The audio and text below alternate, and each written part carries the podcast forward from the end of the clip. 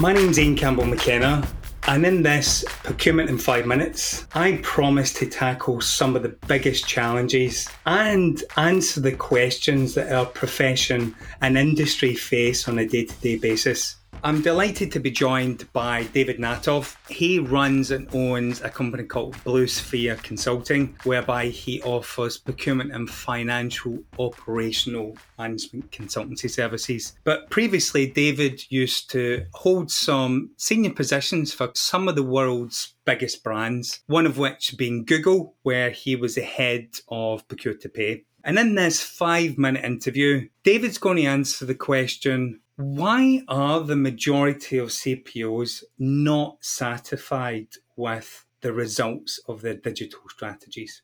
So, Ian, I think the reason why I think a lot of uh, CPOs are not happy with their digital strategies is it, it's really, I think there are kind of four pieces to it. I think often many organizations, many procurement organizations go straight to the technology and they think that the technology is going to solve all problems. But I think the reality is is that there are three other components that you really need to focus on first. And I sometimes wonder how deep the procurement organizations are going into this. I think the absolute first thing that you need to focus on is your vision. What is your vision? What is it that you're trying to do? And it's absolutely critical that that vision is shared with your stakeholders and shared internally within your procurement organization your people need to buy into the vision that you actually want to develop. And that leads beautifully into the second piece, which is your people. Is your organization optimized for success? Do you have a diverse workforce with many different skill sets? You know, if your people organization is predominantly full of traditional procurement uh, people, the skill sets that you need to kind of develop a digital strategy is going to be missing you may not have the analytical skills or the computer scientists or the data scientists or those type of organizations or resources or even skill sets around stakeholder engagement. So I think the people piece is absolutely critical.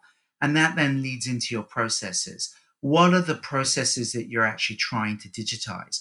Do you understand your processes? Have you documented your processes? How many organizations have desktop processes documented? And I think that then leads on to the technology. And the reality is, is that there are multitudes of technology there. And I think a lot of organizations are now starting to realize that a kind of a single suite solution isn't necessarily the best solution. Single suites are great, but rarely are they actually going to cover your entire source to pay process. And if you think about your source to pay process, how many sub processes are we actually talking about? 30, 40?